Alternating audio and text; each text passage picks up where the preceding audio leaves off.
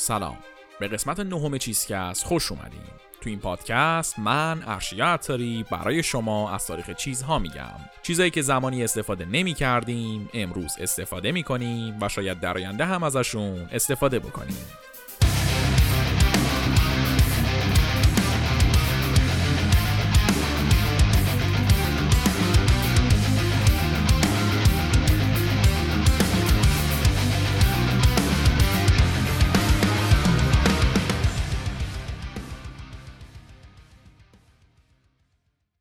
توی این قسمت قرار درباره اسهای سفید صحبت بکنیم. حالا چرا اصلا اسای سفید؟ این اپیزود چیزکست بخشی از کمپین شنواست. هدف کمپین شنوا رسوندن صدای پادکست فارسی به گوش نابینایانه. داستانش هم اینجوری شروع شد که بچه های دستکست و کومیکولوژی تصمیم می‌گیرن به مناسبت روز جهانی خط بریل هر کدومشون یک اپیزود مخصوص نابینایان بدن. بعد به خودشون گفتن که ما که داریم همچین کار باحالی می‌کنیم چرا به بقیه پادکست را نگیم؟ این شد که آخرش 17 18 تا پادکست رو هم دیگه جمع شدن و این کمپین رو تشکیل دادن. قرار شد هر کدوم از این پادکست ها از 15 تا 25 دی ماه یه اپیزود بدن. یه اپیزود که با توجه به محتوای خود اون پادکست درست شده باشه و مربوط به نابینایان باشه. نابینایانی که به واسطه شرایطی که دارن به نوعی شنونده بالقوه پادکست به حساب میان. پس اگر شما هم نابینایی می‌شناسید حتما این اپیزود و بقیه اپیزودهای کمپین شنوا رو بهشون معرفی کنید. تو این کمپین چیزکست به همراه دستکست، Comicology، Midnight Cast، معجون و کلی پادکست جذاب دیگه حضور دارن. در نتیجه توصیه می‌کنم اپیزودهای این کمپین رو به هیچ وجه از دست ندید. خلاصه این شد که ما اومدیم سراغ یکی از وسایلی که افراد نابینا اکثر اوقات ازش استفاده می‌کنن و کلی به کمکشون اومده. وسیله ای که نه صرفا یه ابزار برای نابینایان بلکه یک نماد از جامعه نابینایانه. تو این قسمت قراره بیایم و تاریخ این اسای سفید رو بررسی کنیم و ببینیم که از کجا اومده کی درستش کرده کی درستش کرده و اصلا چی شد که نابینه ها رفتن سراغ استفاده از اسای سفید. پرحرفی کافیه. مستقیم بریم سر اصل مطلب داستان اسای سفید.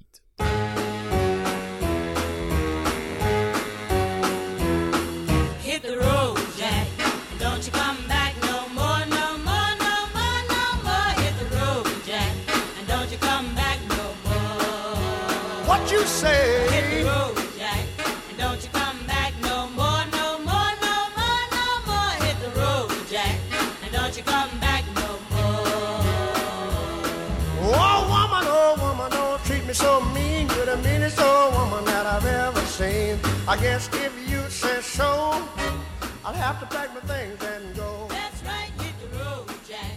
And don't you come back no more, no more, no more, no more. Hit the road, Jack. And don't you come back no more. قبل از اینکه ببینیم عصای سفید از کجا اومده، بیاین اصلا ببینیم عصا از کجا اومده. برای انسان مدرن امروزی اصا وسیله که همیشه آدمای مسن یا افرادی که مشکل حرکتی دارن ازش استفاده می‌کنن. ولی همین اسایی که الان انقدر بهش بیتوجهی میشه یه زمانی واسه خودش بروبیایی داشته. سمبل اشرافیت بوده رسما. به اون زمانم می‌رسیم حالا. فعلا بریم ببینیم عصا اصلا از کی وارد زندگی آدما شد. راستش عصا از اونی که فکر می‌کنیم قدیمی تره یه جورایی حتی میشه گفت قبل از اینکه انسان انسان بشه عصا وجود داشته. چطوری؟ ما انسان ها ادامه نسل گونه جانوری هوموسیپین ها هستیم. طبق نظریه تکامل داروین اجدادمون میشن گوریل ها. بارها و بارها هم دیده شده که گوریلا توی طبیعت از یه شاخه‌ای به عنوان عصا استفاده کردن. در نتیجه قبل از اینکه اصلا انسان بفهمه چی به چیه و دنیا دست کیه عصا رو میشناخته و ازش استفاده می‌کرده. کم کم که انسان به یه درک شهودی از دنیای اطرافش می‌رسه و عقلش می‌رسه که یه کارایی بکنه انقلاب کشاورزی اتفاق میفته و انسان یک جانشین میشه و زندگیش کم کم یه فرم روتین به خودش می‌گیره توی این دوران همچنان عصا به عنوان یه وسیله مرسوم بین آدما استفاده می شده. کاربردهای مختلفی هم داشته. هم یه وسیله کمکی بوده برای آدمایی که مشکل حرکتی داشتن هم چوپانا برای بخط کردن گوسفندا یا دفاع از گله ازش استفاده می‌کردن همین که بعضی وقتا به عنوان سلاح برای دفاع از خود ازش استفاده می شده. از همون زمانم آدمای نابینا از عصا به عنوان وسیله کمکی استفاده می‌کردن. عصا هم باعث می‌شد موانع سر راشون رو تشخیص بدن همین که تا حدودی بینیاز بشن از کمک بقیه. نقش عصا توی زندگی انسان دوران باستان انقدر زیاد بوده که یکی از اصلی ترین پیامبران ادیان ابراهیمی یعنی حضرت موسی مهمترین معجزش که شکافتن دریا بود رو با چی انجام داد؟ عصاش. پس الان دیگه درک می‌کنید عصا چقدر به زندگی انسان اون دوره گره خورده بوده. نقش عصا به همین شکل وسیله کمکی انسان تا چند قرن ادامه پیدا کرد و استفاده دیگه ای ازش نشد.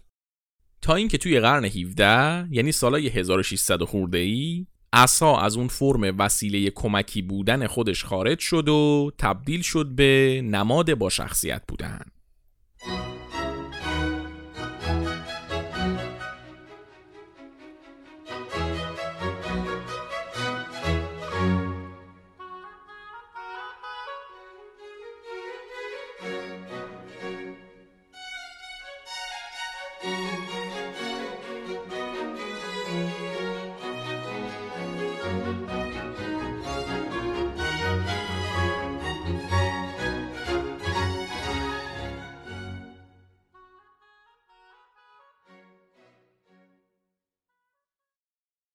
از اوایل قرن 16 بریتانیا دیگه رسما شروع کرده بود به کلونیزه کردن کشورهای دیگه. در نتیجه کلی مستعمره داشت و امپراتوری بریتانیا واسه خودش بروبیایی پیدا کرده بود. از همین موقع مردها و زنهای بریتانیایی شروع کرده بودن طبق یه آداب و رسوم خاصی زندگی کردن. آداب راه رفتن، آداب نشستن، آداب غذا خوردن کلا خیلی دماغ سر بالا بودن این بریتانیایی ها. البته فقط مردم بریتانیا نبودن. بقیه ابرقدرت های اون دوره مثل فرانسه هم همچین آدابی داشتن. ولی بریتانیا اصلا یه سطح دیگه بود. مردم عادی و معمولی که به نوعی رعیت به حساب می اومدن هیچی. اونا خیلی دنبال این قرتی ها نبودن. ولی اون جامعه اشرافی و تحصیل کرده بریتانیا غرق این آداب و رسوم بودن و مرداشون باید جنتلمن می بودن و زناشون هم باید لیدی می بودن. توی این دوره مردای بریتانیایی همیشه با خودشون شمشیر حمل می‌کردن هر جا می‌رفتن شمشیر به دست بودن.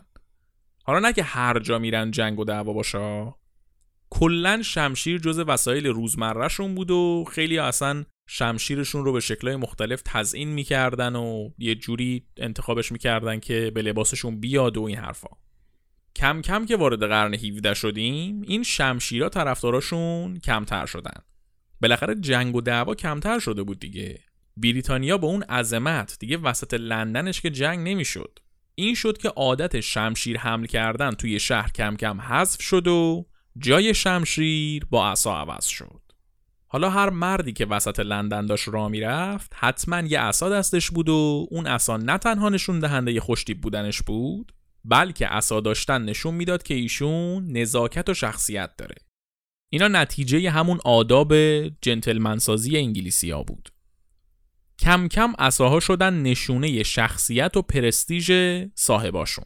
اگه مثلا شما یه عصا از چوب معمولی داشتی که بالاش یه فلز خیلی عادی بود برات ارزش کمتری قائل می شدن نسبت به کسی که اساش از یه چوب مرغوب بود و روی چوبش و فلزش کندکاری خیلی جذاب و زیبا شده بود. کلا کیفیت عصا نشون دهنده کیفیت شخصیت مردا بود. هزاران مدل عصا وجود داشت. عصاهایی که از چوبای مختلف درست می شدن و کلی جلا داده می شدن و روشون کندکاری می شد دستشون هم از طلا و نقره بود و همون دسته هم روش کلی نقش و نگار حکاکی شده بود. حتی بعضیا که وضعشون خوب بود سفارش می‌دادن براشون با شیشه عصا بسازن.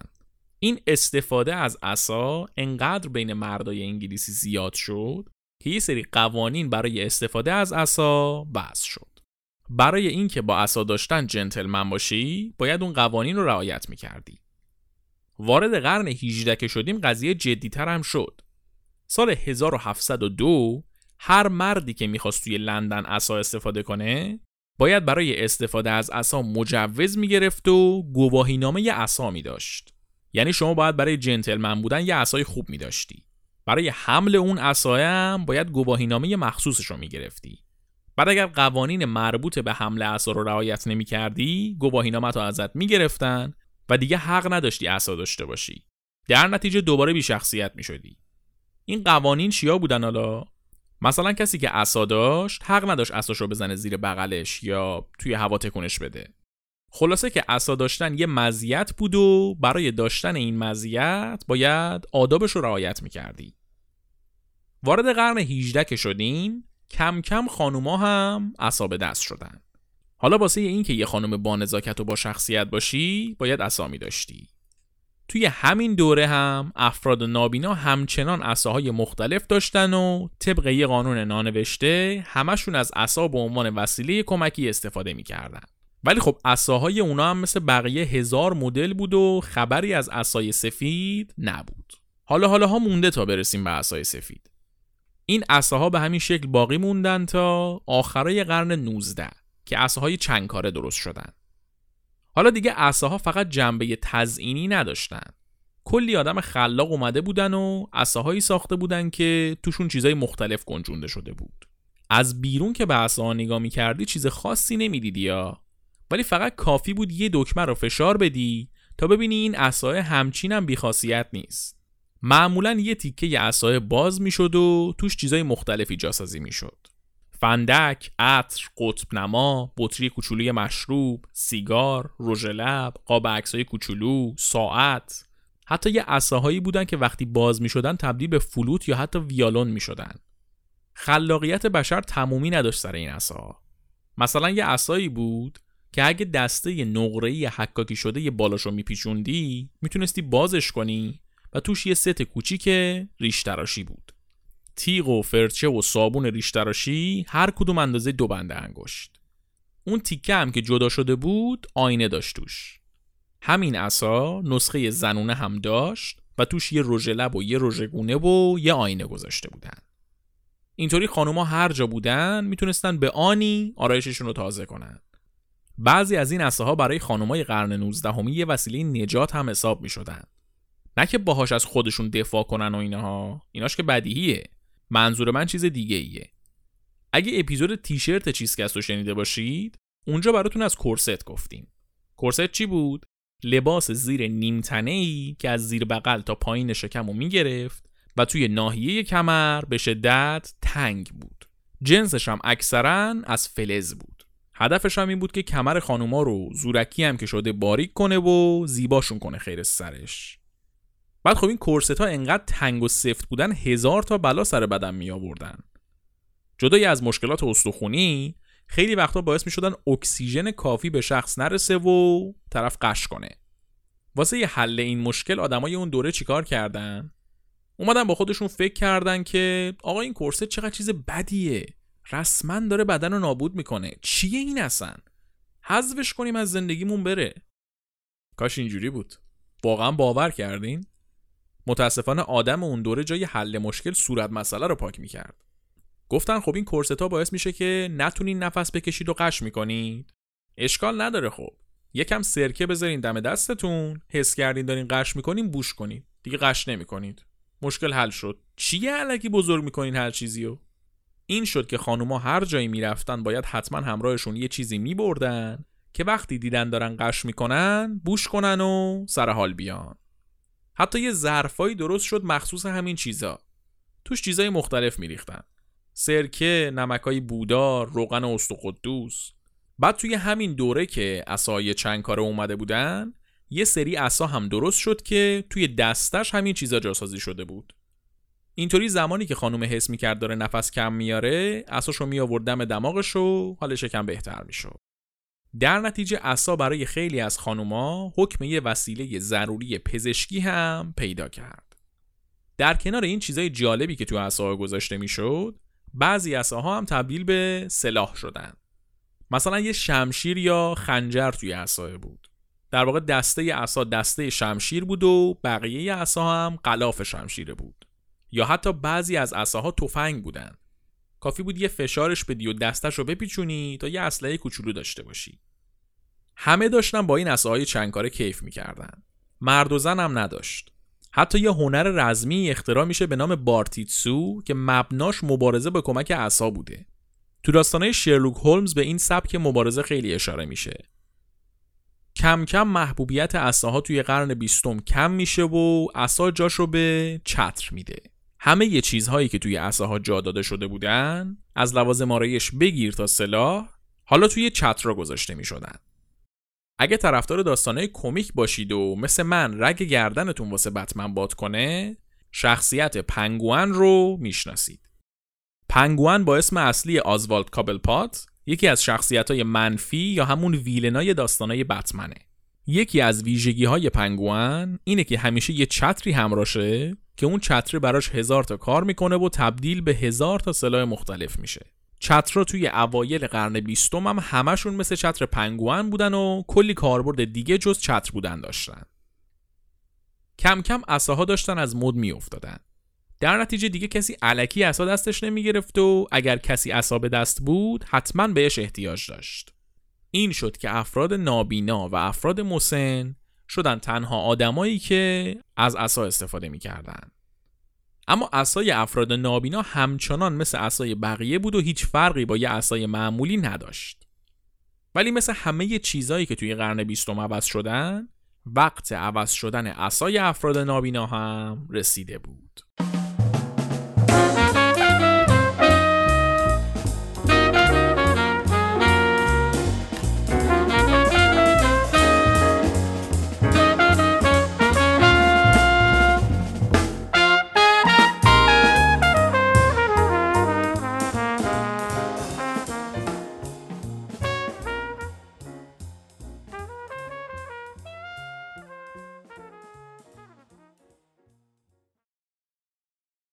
قرن بیستم اوج شکوفایی دوران مدرن بود. زندگی انسانی که چندین قرن کشاورزی کرده بود دیگه داشت عوض می‌شد. شما اگه الان زنگ موبایلای ده سال پیشو بشنوی کلی احساس نوستالژیک بهتون دست میده. ولی اگه یه نفر که توی قرن چهار زندگی می‌کرده رو بذاری کنار کسی که توی قرن هفت زندگی می‌کرده اون یارو قرن هفتیه هیچ حس نوستالژیک خاصی به سبک زندگی قرن چهاریه نداره. با وجودی که 300 سال اختلاف بینشونه 10 سال نه ها 300 سال. هر دوی این دوتا آدم یا کشاورزن یا دامدار. توی یک سبک خونه زندگی می‌کنن. از یک وسیله نقلیه که همون اسب باشه استفاده می‌کنن. سلاح جفتشون شمشیره. جفتشون غذاشون رو روی آتیش میپزن. هر دوشون هم برای کار از یه وسیله استفاده می‌کنن. پس چی شد که انسان قرن بیستمی انقدر پیشرفت کرد یهو؟ چی شد که سرعت پیشرفت و تغییر سبک زندگی انسان قرن 21 که شما باشی انقدر زیاد شد که ده سال پیش براش اندازه یه عمر نوستالژیکه. چی شد که اون آدمی که از زمان پیدایشش تا قرن 18 دنبال غذا بود تا از گشنگی نمیره تو قرن 20 و 21 با مشکل زیاد بودن غذا و فاسد شدن غذای مونده روبرو میشه. چی شد؟ یه اتفاق مهم افتاد. انقلاب صنعتی. توی قرن 18 زندگی آدما توی اروپا شروع کرد به تغییر کردن.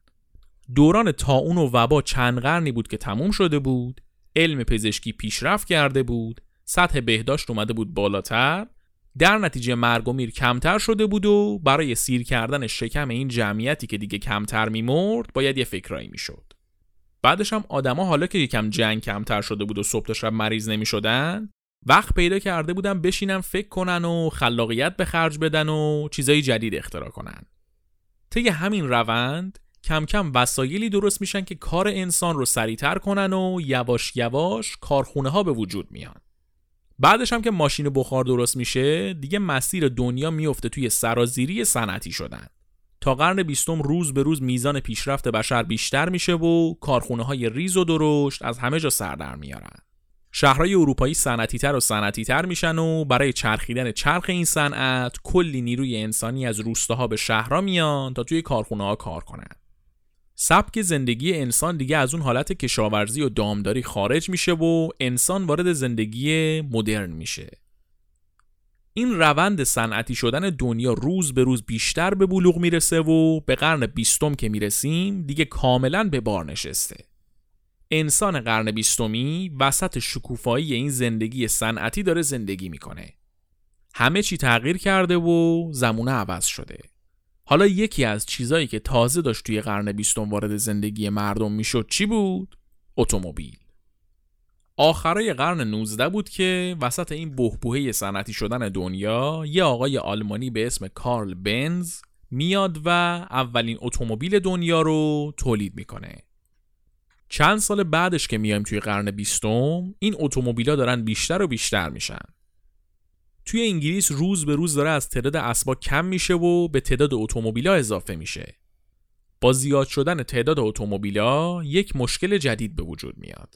تصادفات رانندگی قشری که بیشتر از همه باید حواسش رو جمع می‌کردم کیا بودن؟ نابینایان افراد نابینا که نسلا در نسل چندین قرن زندگیشون به یه سبک جلو رفته بود با اومدن اتومبیلا یکم زندگیشون دچار اختلال شد از یه طرف اونا باید حواسشون می بود که با اتومبیلا برخورد نکنن از یه طرف دیگه هم راننده ها که کف دستشون رو بو نکرده بودن یه نفر نابیناست در نتیجه باید احتیاطشون رو موقع رانندگی بیشتر می‌کردن که اکثر مواقع این کارو نمی‌کردن و در نتیجه برای نابیناها کلی مشکل به وجود می اومد. تا اینکه توی سال 1921 یه آقای انگلیسی به اسم جیمز بیگز که خودش هم نابینا بود یه روز با یه اتومبیلی تصادف می‌کنه و زخمی میشه. این میشه که ایشون میاد اساش رو به رنگ سفید رنگ می‌کنه تا اونایی که پشت فرمونن راحت تر ببیننش و باش برخورد نکنن. اما این آقای بیگز مختره اسای سفید نبود. ایشون فقط عصای خودش رو سفید کرده بود. تا ده سال بعد از این قضیه همچنان کسی عصای سفید تولید نمی کرد و استفاده هم نمی کرد. سال 1931 یک خانم فرانسوی به اسم گی دیابمو عصای سفید رو مختص نابیناها طراحی می‌کنه. امیدوارم اسمش رو درست تلفظ کرده باشم. توی Google Translate چک کردم همچین چیزی به من گفته بود. گی ایشون تو پاریس می‌دیده که افراد نابینا مدام با اتومبیلا و وسایل نقلیه موتوری درگیرن و براشون سخته که توی خیابونای پرماشین پاریس رفت و آمد کنن. بعد به این دقت می‌کنه که پلیس برای اینکه توجه راننده ها رو جلب کنه توی علائم رانندگی از رنگ سفید خیلی استفاده می‌کنه.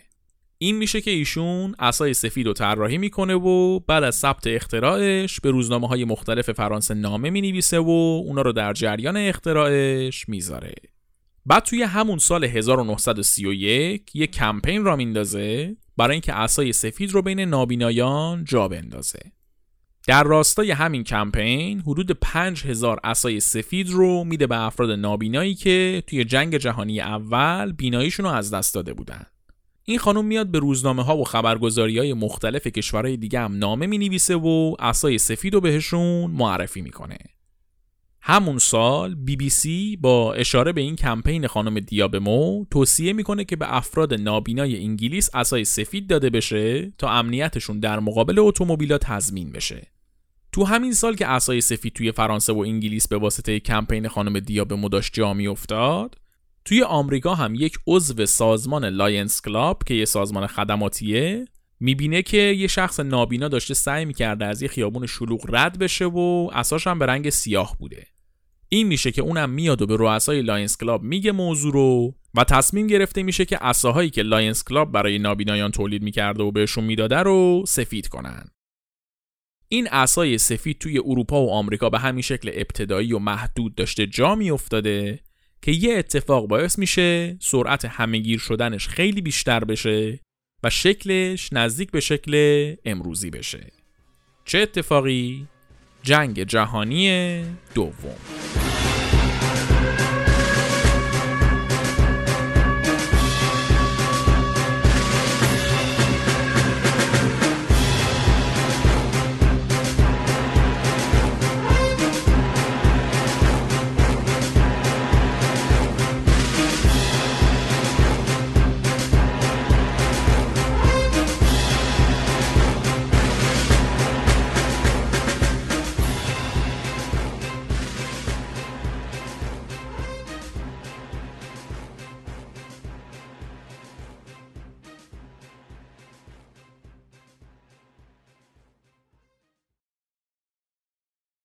جنگ جهانی دوم یکی از مرگبارترین و تراژیکترین اتفاقات تاریخه. یکی از نتایج این جنگ نابینا شدن کلی آدم توی میدون جنگ بود. با برگشتن این سربازای نابینا از جنگ، تعداد نابیناها توی اروپا و آمریکا خیلی زیاد شد. در نتیجه کلی سازمان برای رسیدگی به نیازهای نابیناها مشغول به کار شدن و یکی از چیزهایی که توی دستور کارشون بود این بود که عصای سفید رو بین نابیناها جا بندازن. تو این گیرودار سال 1944 یه دکتری که توی یه بیمارستان نظامی کار می‌کرده عصای سفیدی که Lions Club تولید کرده بوده رو بررسی می‌کنه و می‌بینه که این عصای دو تا ایراد اصلی داره اولا چوبیه و به واسطه چوبی بودنش وزنش زیاده به همین دلیل جابجاییش سخته و افراد نابینایی که می‌خوان برای تشخیص موانع سر راهشون ازش استفاده کنن موقع تکون دادنش اذیت میشن. دوما چون یه اسای دراز و درشته حملش هم سخته. این میشه که این آقای دکتر میشینه روی یه اسای سفید جدید کار می‌کنه که هم سبک باشه هم خوش است. نتیجه کار این آقا میشه اسای سفید امروزی. یه اسای پلاستیکی سفید که دو تا ویژگی مهم داره. هم سبک و استفادهش ساده تره همین که تاشوه. یعنی یه اسای بلند که به چهار قسمت تقسیم شده و میشه تاش کرد تا طولش بشه یک چهارم. اینطوری جابجاییش توی زمانی که استفاده نمیشه خیلی راحت تر میشه. این شد که اسای سفید امروزی متولد شد. یواش یواش به واسطه تلاش سازمانهای مختلف اروپایی و آمریکایی اسای سفید تبدیل شد به یه وسیله اصلی برای نابیناها و یه جورایی به نماد نابینایی هم تبدیل شد تو همین دوره توی آمریکا یه قانونی وضع میشه که حقوق نابینایان و استفاده از اسای سفید رو به رسمیت می‌شناسه. بر اساس این قانون افراد نابینا باید تمام حقوق اجتماعی براشون در نظر گرفته بشه. حق استفاده از همه امکانات رفاهی جامعه رو داشته باشن. خیابونا، پیاده روها و وسایل حمل و نقل عمومی جوری باشه که افراد نابینا احساس محدودیت نکنن. از اون تاریخ به بعد توی تقویم آمریکا روز 15 اکتبر به عنوان روز عصای سفید شناخته شده. توی ایران هم همون روز 15 اکتبر که میشه 24 مهر ماه روز عصای سفیده. عصای سفید یکی از وسایلیه که افراد نابینا حتما ازش استفاده می‌کنن. اما توی ذهن افراد بینا مثل خود من این تصور وجود داره که این عصا فقط واسه اینه که فرد نابینایی که ازش استفاده می‌کنه متوجه محیط اطرافش بشه.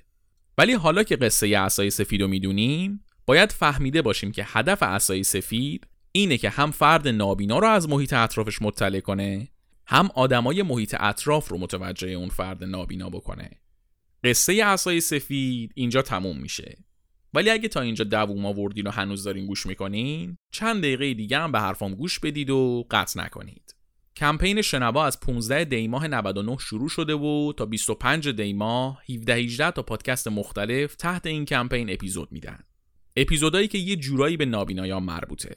پس توصیه می‌کنم هشتگ شنوا رو توی توییتر و اینستاگرام دنبال کنید تا بتونید به اپیزودهای بقیه پادکست ها هم دسترسی داشته باشید. ما و بقیه پادکست ها نقش خودمون رو توی این کمپین انجام دادیم حالا نوبت شماست که نقشتون رو توی این کمپین بازی کنید خواهشی که ازتون داریم اینه که این اپیزود و همه اپیزودهای کمپین شنوا رو به گوش افراد نابینا یا افرادی که با نابینایان در ارتباطن برسونید هدف این کمپین رسوندن صدای پادکست فارسی به گوش نابینایانه. پس بیاین با هم توی رسیدن به این هدف سهیم باشیم.